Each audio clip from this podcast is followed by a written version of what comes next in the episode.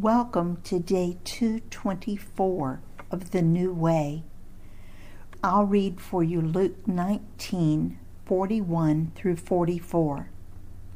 As he approached Jerusalem and saw the city, he wept over it and said, "If you, even you, had only known on this day what would bring you peace, but now it is hidden from your eyes. The days will come upon you when your enemies will build an embankment against you and encircle you and hem you in on every side. They will dash you to the ground, you and the children within your walls. They will not leave one stone on another, because you did not recognize the time of God's coming to you." Now we're still looking at Palm Sunday. As Jesus was looking over the city, Luke tells us that he began to weep. Why? Because Jesus knew their future.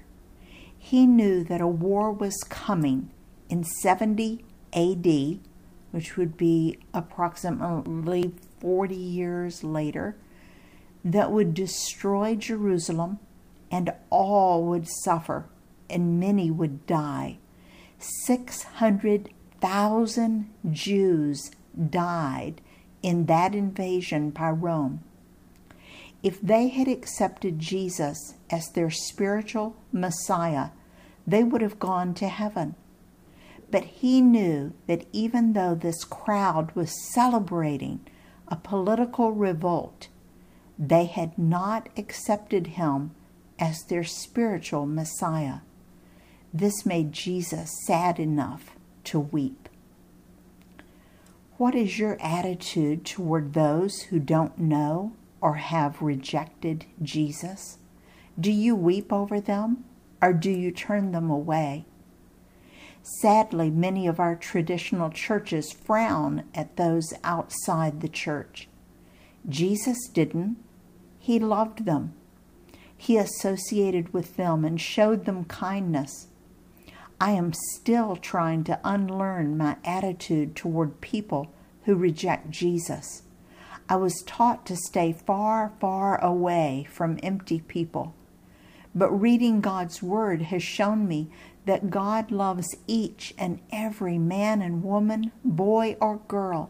He's not mad at them. He loves them and yearns for them to come to him and be transformed before it's too late.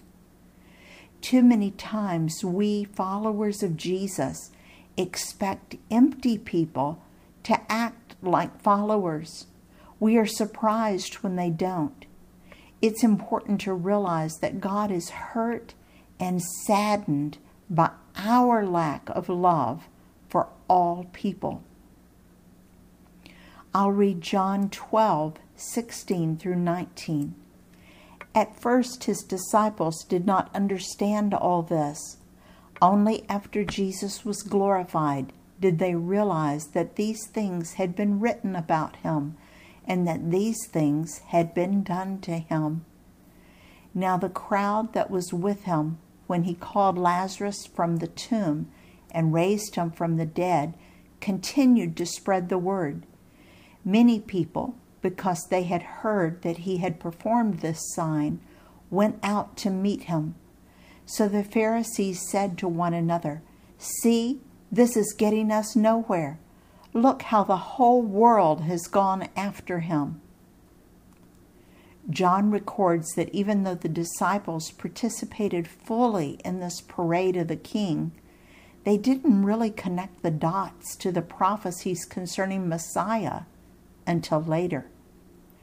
Then he tells us that the crowds in Jerusalem were excited about Lazarus being raised from the dead by Jesus, and they were flocking to Jesus.